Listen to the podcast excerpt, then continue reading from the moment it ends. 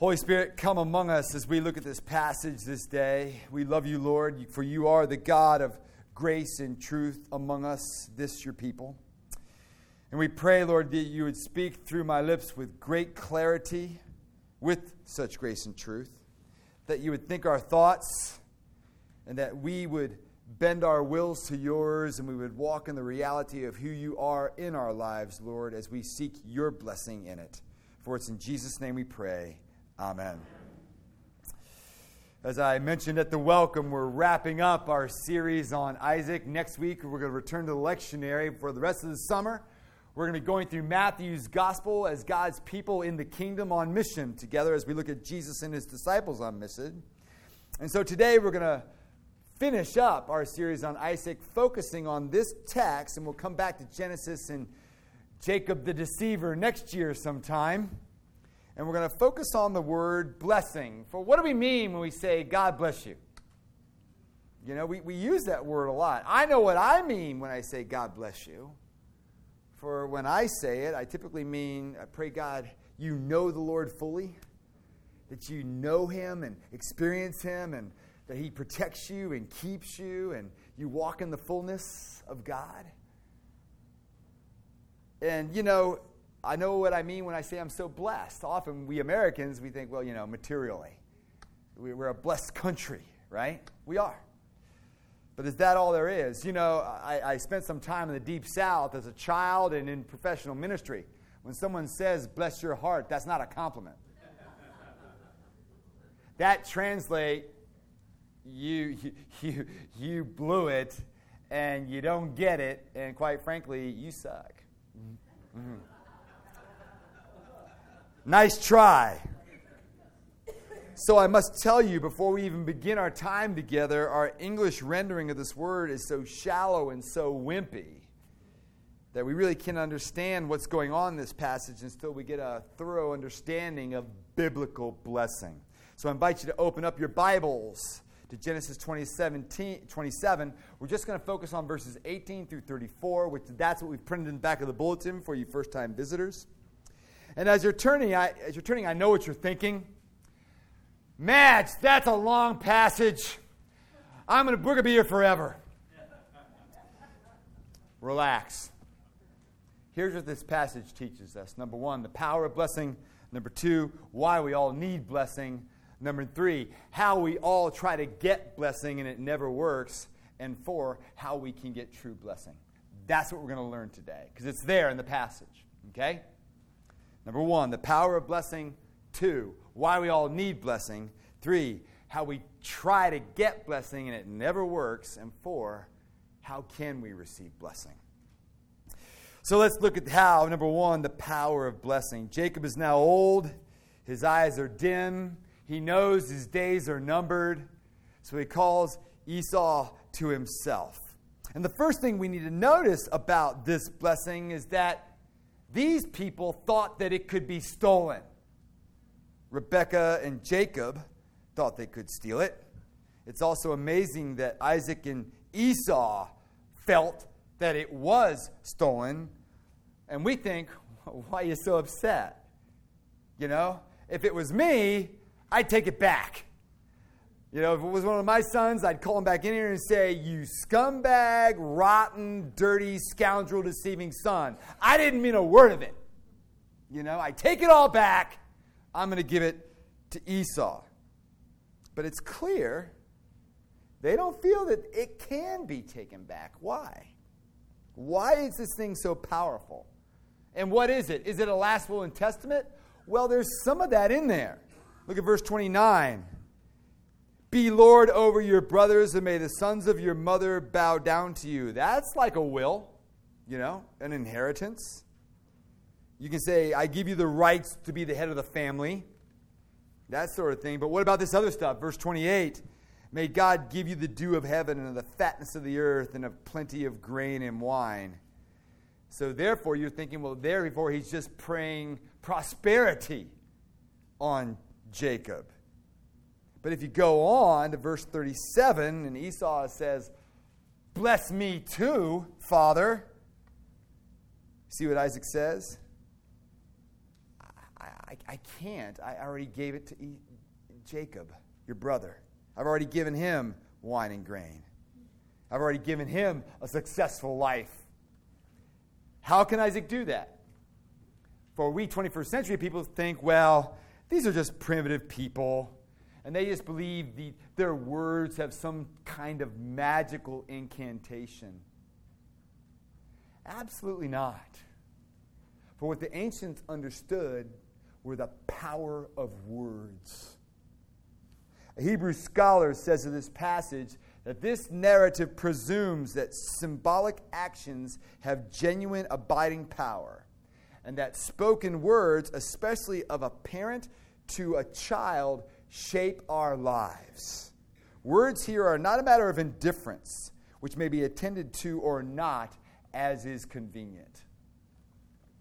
Let me put it this way. You know that old rhyme we said when we were kids? Sticks and stones may break my bones, but words can never hurt me. If I could reshape it along biblical lines, I would say, Sticks and stones may break my bones, but words can break my spirit and my soul. Don't you know that offhanded comments that have made to, been made to you over the years are still with you? Either in words of affirmation or blessing, or words of condemnation, criticism, or cursing. They've moved into your life and they're still there. They're operating with power, and you know that. They're programming your self worth or your lack thereof. For deep down, we all know that words matter and words have power to them. They become part of you and shape who you are. And the ancients knew that and how much more powerful in this scenario where there's an end of life deathbed blessing going on. For the fact of the matter is, in the biblical sense, blessing is two things. One, it's an actual spiritual discernment of what this person is in the Lord, their giftings and the blessings that they are to others. And two, it's a future pronouncement of what the blesser hopes that person will walk into God who they, God wants them to be. And if you've ever been blessed this way, you never forget it. If you've ever had somebody make use of the spiritual discerning power that they have in your life, they recognize your giftings, they recognize all your positive qualities and even your negatives, and they speak loving truth into you, calling you to walk in that, you don't ever forget that. And Isaac realized what he did had power of his own. And he thought he was affirming Esau, but he was affirming Jacob, making him somebody or helping him to become the person God called him to be. That's the power of blessing. And two, we deeply all need this. Why? Because our lives are distorted without it. And without such blessing, we're going to wrestle forever. And next year, when we return to Jacob, guess what he does? All right? The most famous chapter about Jacob in Genesis is when he's doing what? Wrestling with what he thinks is some kind of, you know, person and realize this isn't just a person. I'm wrestling with. And what's he asking ultimately God to do? Bless me! Well, wait a second. He's getting blessed here, right? Not quite. That's exactly what happens. You know, the poignancy of this passage, in the very, very beginning of the passage, when Isaac hears Jacob come and says to him, who are you? He's probably a little senile. You know, he can't even, he feels the back of his neck and he can't tell the difference between a hairy neck and goat skins. Okay? I mean, he's a little surprised because he just sent Esau out and here he is. It's a poignant passage. And he says, Who are you? And Jacob says to his father, I am Esau, your firstborn. Later down in verse 32, Isaac asks the real Esau, Who are you? All the commentators point this out. He says, I am your son, your firstborn, Esau. Jacob, what he really wanted, and in this culture it meant everything in the world, was to be the firstborn. And in this patriarchal society, which the Bible never condones, by the way, ever does it condone this type of parenting, the oldest son, not the other sons, not the daughters, nobody else, was the one who would get the lion's share of the wealth and the inheritance. So as a result, the ancient fathers would dote on the firstborn son. Would, because the future of his name and the future of his family was all tied up in the firstborn. Therefore, everybody else got ignored. Often, all the daughters were ignored by comparison. And quite frankly, so were the sons. And God never approves of it. And we know this because we're told in Genesis 25, a few weeks back, we heard this read. The boys grew up, and Esau became a skillful hunter, a man of the open country, while Jacob was a quiet man, staying among the tents. Isaac, who had a taste for wild game, loved Esau, but Rebekah loved Jacob. Esau was a strapping guy who was skilled with firearms and weapons, and Isaac loved that. Maybe he wanted to be like that himself. He saw himself in Esau. You know, Jacob wasn't like that. He, he wasn't a man's man. He, he couldn't grow a beard very well. He was probably smaller and couldn't bench press his weight. And so he stayed with his mom in the tents. So Isaac, over the years, doted on Esau. Rebekah doted on Jacob. And Isaac gave Esau the informal blessing of the firstborn. What's that? Well, the, the blessing of the firstborn is to have the most powerful person in the family, the father, looking at you and saying, you're so special. I'm particularly fond of you. I love you more than anybody. You're uniquely valuable to me. So, why is Jacob exploiting his elderly father in a cold, calculating way? He's saying, I should be treated like that. I should be the firstborn. I should be doted on. I could be the head of the family. I can do this job. Not this impetuous, shallow, temperamental meathead of a brother of mine. I'm the one you should be loving all these years. Give me the blessing. And what we have here, ladies and gentlemen, is a picture of every single one of us in this room. Even though Isaac gave favoritism to one kid over the other, it hurt everybody. It poisoned the family relationships. Look at him. Joel is Jacob is cold and calculating and deceitful. Rebecca, you know, is encouraging that. Esau, from what we can tell, in all the narratives about Esau henceforth, he's the more likable guy, really, but he's impetuous, he's shallow, he's temperamental, and worst of all, he's spoiled. Isaac has been poisoning his kids by giving the firstborn blessing informally to Esau his entire life. And now he's going to give it to him formally. And you know what? We don't want to be a line of clones having general love from general people.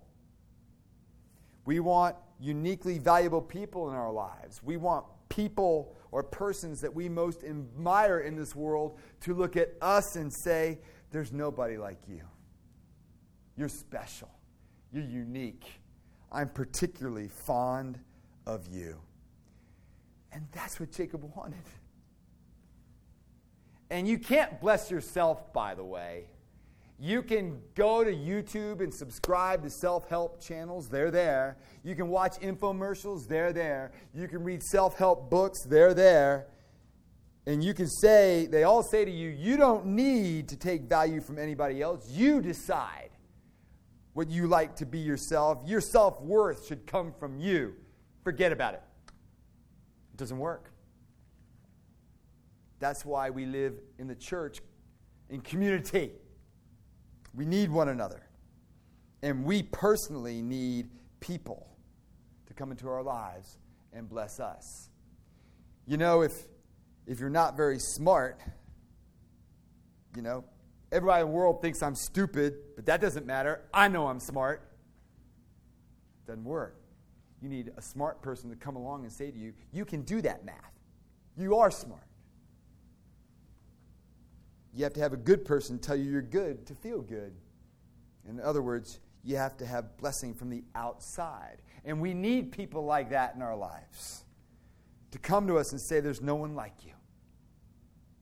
I'm especially fond of you. That's the blessing of the firstborn. That's what came to them in that patriarchal and hierarchical society, and the way they did it, particularly in this scene, creates a train wreck and a totally dysfunctional family, and that's what we've seen. But yet, we understand the power of it, and we all deeply need it. So, how do we try to get it? Uh, just like Jacob, we dress up like somebody else and pretend to be somebody else in order to get it. He dresses up like Esau. He gets hairy like Esau. I'm sure his clothes were too big, you know, didn't fit. He came in and probably tried to lower his voice like, you know, Esau, because Esau was burly and spoke like this, not like this. It didn't work.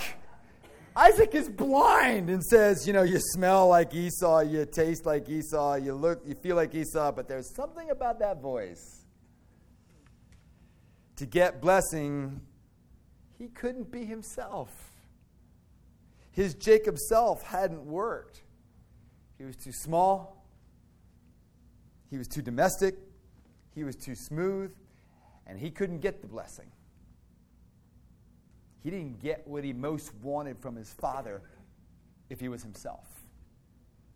And I would suggest we all do that. How do you get blessing out of others? How do you get the things that you really need? I'll tell you, you're not letting people see who you really are. You're not letting them see your flaws, your fears, your weaknesses, and I got to tell you, man, that is unsatisfying way to live your life. For example, some of you might have jobs you really hate. It's not the job you really want. It doesn't really fit your gifts or passions. It's really not who you are, but you took it for the status that it would give you because your parents told you you had to have that status. So that the world would bless you. So you dressed up like somebody else dressed up as somebody who makes a lot more money, someone you're actually not, when you would really love to do something else in your giftings that really doesn't make that much money. I'll give you another example, especially you young people. Some of you in your relationships, you see a beautiful person, and you think, man, if that person loved me, boy, then I really would be blessed if that person would love me. Finally, someone who's beautiful that I'm attracted to looks at me and says, I like you. Oh, if I just had that. What are you doing when you're doing that? You're dressing up like somebody else. You're putting a lot of time into your appearance, a whole lot of time maybe putting forth a persona that's not really you at all. Some of you are trying to be somebody your parents want you to be just because you cannot stand the idea of not having your parents' approval. Some of you say, Not me. My parents want me to be this and this, and I hate that, so I've rejected that, and they've rejected me. I'm mad about it, but it doesn't matter to me. I don't care what they think. Well, if that's true, why are you so mad? In other words, The fact is, the lack of blessing from your parents or the lack of blessing from others, you can't be yourself and feel blessed, and that's exactly what each and every one of us do. We dress up because we want the blessing of other people to hear them say, You're awesome. You're so great. And I think one of the saddest places in this passage is where Isaac says, Kiss me, my son. It's the climax here. Because what he's doing, he wants to make sure. He feels like him, he doesn't sound like him. But you know, if I smell him, then I'll know for sure. And look at verse 27. So Jacob came near and kissed him, and Isaac smelled the smell of his garments.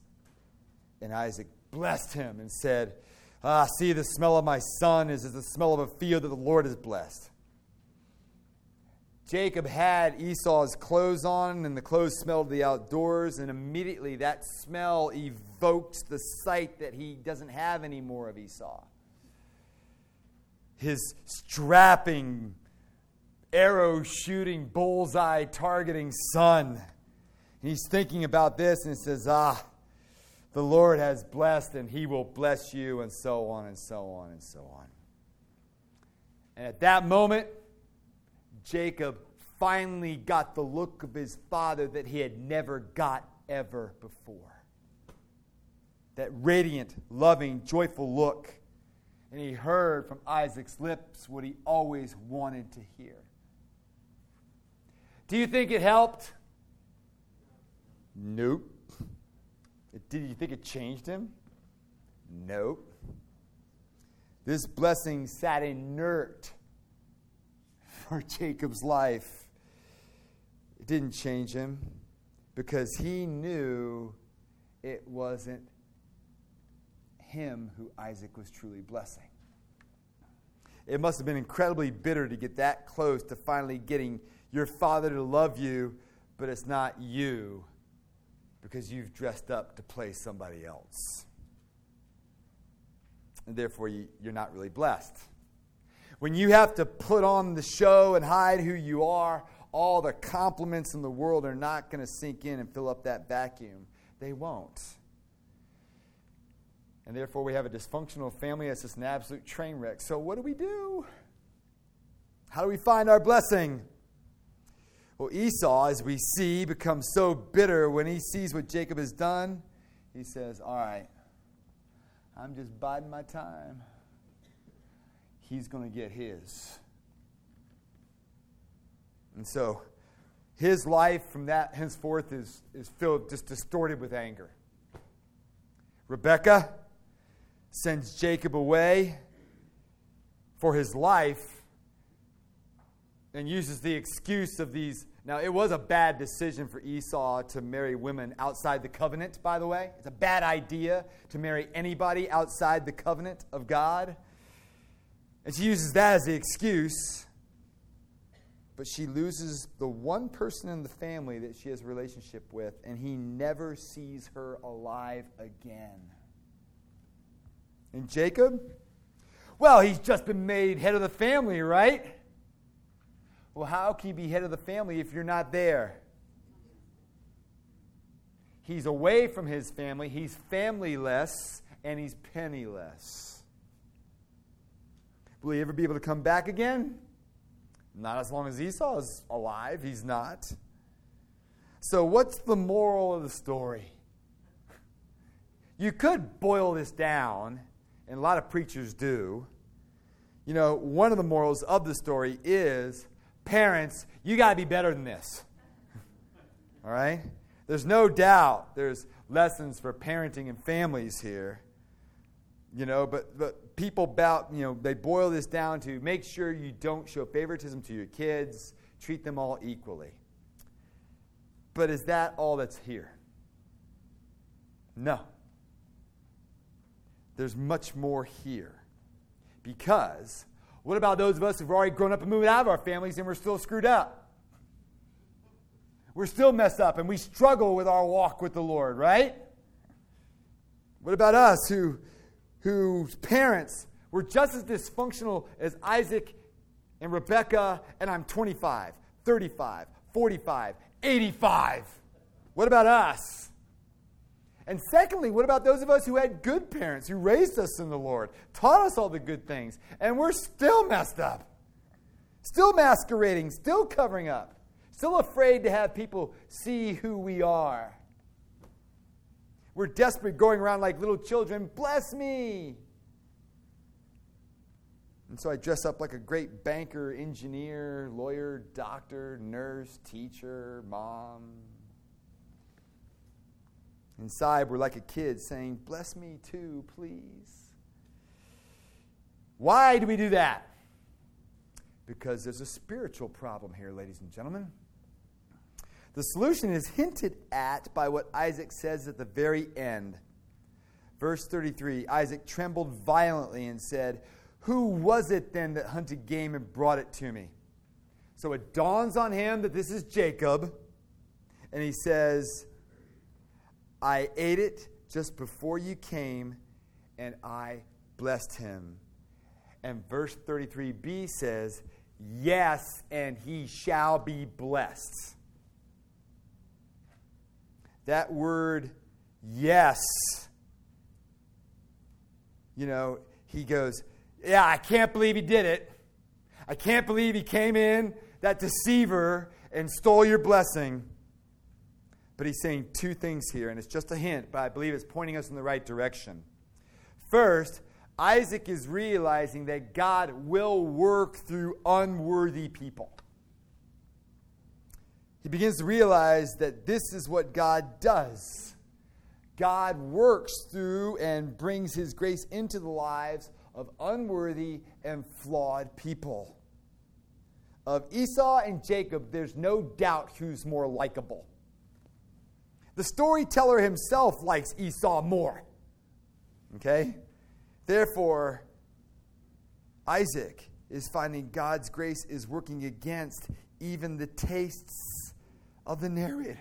There's, there's almost something about Jacob, there's almost nothing about Jacob that's appealing. I mean, Abraham had some good chapters, right? He had some mountaintops, faithfulness to God. He had some valleys too, but he finished strong. Isaac, you know, he, he had some mountaintop experiences and, and some valleys as well, but, but, but he's finishing strong, right? Uh, you know, there's absolutely nothing good in any good chapters, what we're going to see about Jacob for the rest of Genesis for the most part. He's always wrestling for a blessing. In a way, he's the weirdest person possible for God to choose, and yet he becomes Israel. See, the moral of the story is not if you have a great family, God will work in and through your family, and if you have a bad family, then God, the things will go wrong for you. God won't bless you. because that's not true. God is coming and blessing the most screwed up member of this entire family. Why? Because the moral of the story is God brings his scandalous intervening grace into the lives of people who don't deserve it, continually resist it, don't ever appreciate it, after they've been saved by it over and over and over again. And so the first thing Isaac gets a grip on and the first thing that you and I need to get a grip on is we're going to deal with our problem of blessing is when God works sheerly through his grace. Forget about trying to earn it. Forget about claiming you're a Christian on your terms. It's God's terms that you're a Christian, not your own. It doesn't work. And when you try to live that way, it's so unsatisfying. Secondly, when Isaac says, Yes, and he shall be blessed, he's not only saying God is going to do this, he's also saying, I'm going to accept it. I'm not going to call him back in here and take it back. I'm not going to resist it. In fact, Derek Kidner, that great Old Testament scholar, says, when Isaac says, Yes, and he shall be blessed, Isaac is expressing more than mere belief that the spoken word is self fulfilling. He knows he's been fighting against God and he accepts defeat. Because he has been fighting against God Isaac, Jacob, and Esau's entire life. Because he heard what the Lord said to Rebekah. Rebekah came back to him while pregnant, having those two wrestle in the womb together. She heard God say, The older will serve the younger. And Isaac has been fighting that those, these boys' entire lives. And he wants to live the life unto the Lord his way, not God's way. He wanted to do, he wanted the man's man, not the other one. He realized he's been resisting the whole approach of God's grace. He doesn't want the failed one, he doesn't want the marginal one. We do that, don't we? Oh, we American Christians do it all the time. You know? I'm a Christian, but I haven't read the Bible in a couple years. You know, I, I, I'm not much of a praying man, but, you know, I believe it.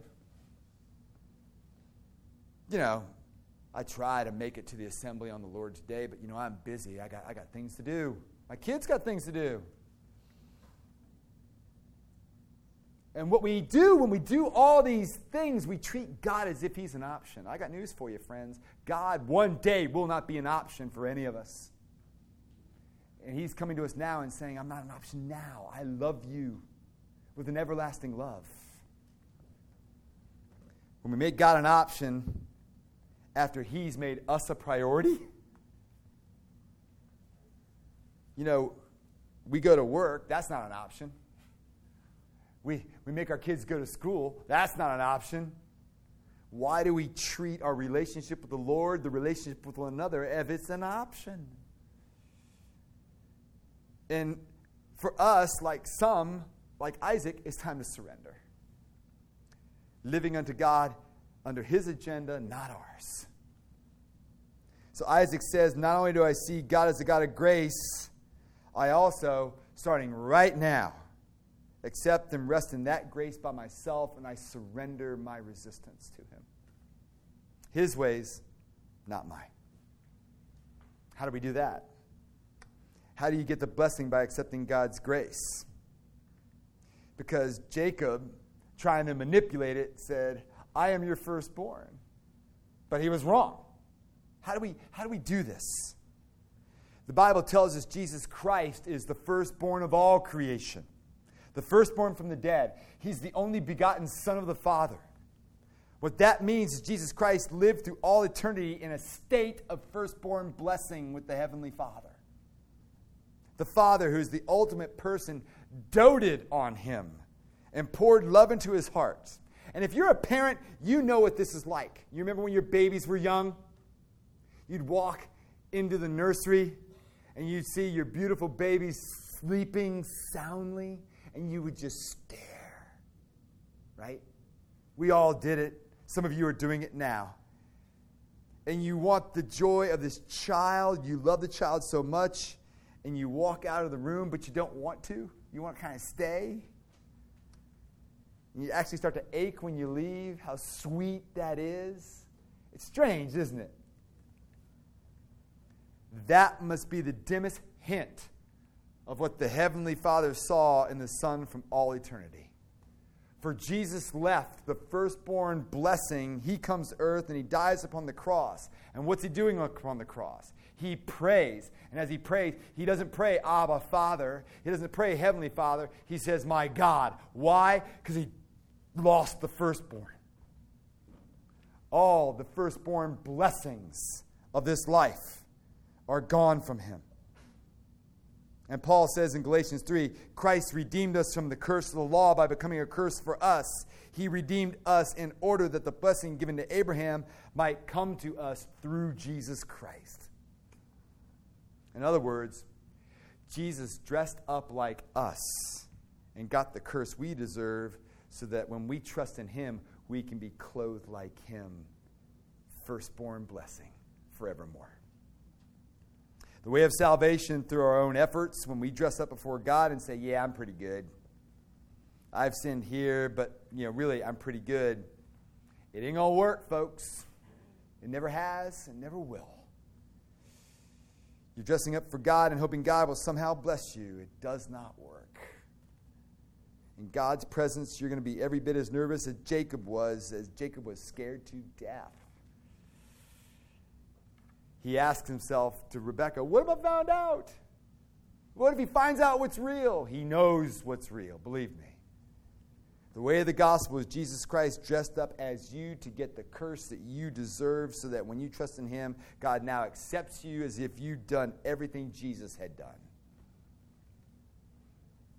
After all, Jesus had been treated as if He'd done everything I'd done, so when I believe in Him, I'm treated with, and this is hard to believe, I'm get the firstborn blessing. How is that true? I mean, how do you have thousands and millions and billions of firstborns. Well, in God's kingdom, it's possible. Why? Hebrews 12 23. It says the church is the church of the firstborn. Because in God's family, it's possible for us all to be the firstborn.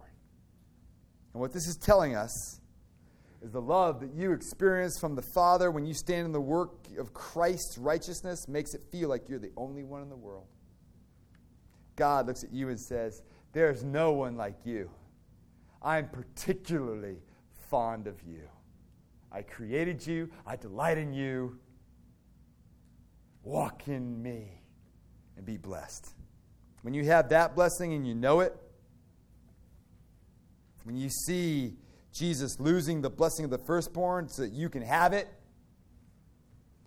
so you can dress up like him, and when you, you see the one who really did what Rebecca said she would do. Remember what she said? She said, My son, may the curse be upon me so you can get the blessing. She didn't even know what she was saying. But Jesus graciously does it. He says, I'm going to take the curse upon me. He's the true Rebecca. I'm going to take your curse on me so you can have the firstborn blessing of the Father. And finally, because we have the firstborn blessing of the Father, we can go forth and be blessing to others. Because, you know, we are called to do that.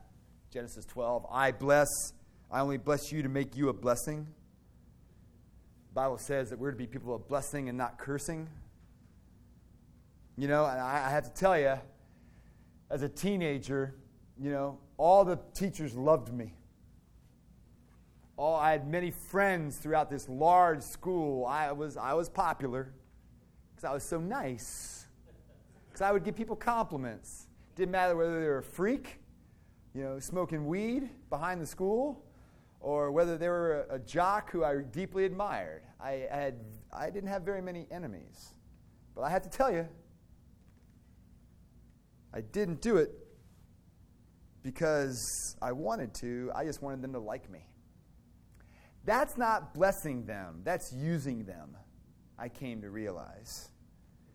And when you yourself have a hole inside of you, because this was pre me coming to faith in Jesus Christ, all the nice things you say are really not blessing.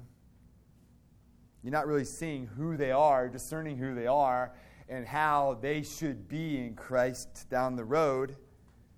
So God blesses you, and then we can move out and bless others because of the blessing we've received from Him. So start right in your homes. Husbands, wives, if your parents are still alive, go bless them as well. Be a blessing to mom and dad.